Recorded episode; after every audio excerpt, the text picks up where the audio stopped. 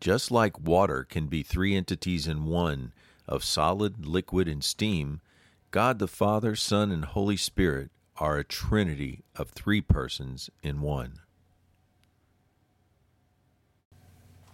Top of the morning to you. When we read 1 John chapter 5 with the eyes of love and a firm determination to get to know God better, John defines those who believe Jesus is the Christ as born again children of God. The proof of this relationship is spelled out in verse 2 through 3 when we love God and obey His commands. When we obey His commands with a good attitude, it is proof we love God. John also encourages us in verse 4 whatever is born of God is victorious over the world through our faith that Jesus is the Son of God. Holy Spirit bears witness to this truth that Jesus came to earth by water, in other words, baptism, and blood of the cross.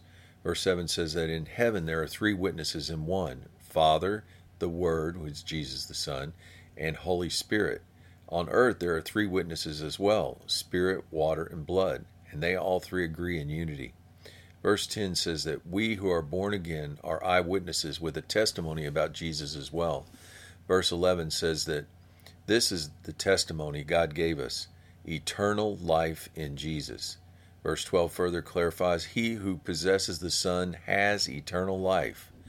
One of the benefits of a born again child of God, verse 14, other than eternal life, is that in Jesus we are confident that uh, when we ask anything according to God's will, He listens, hears, and answers us. Verse 18 We know anyone born of God does not practice committing sin, for Jesus protects us from the wicked one or the devil from laying a hand on us. Verse 19 tells us this evil one has power over the whole world of unbelievers.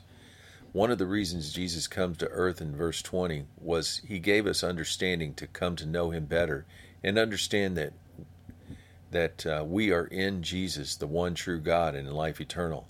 What could possibly mess this up? Verse 21 Idols. We are to keep away from idols as things that take the place of God in our heart.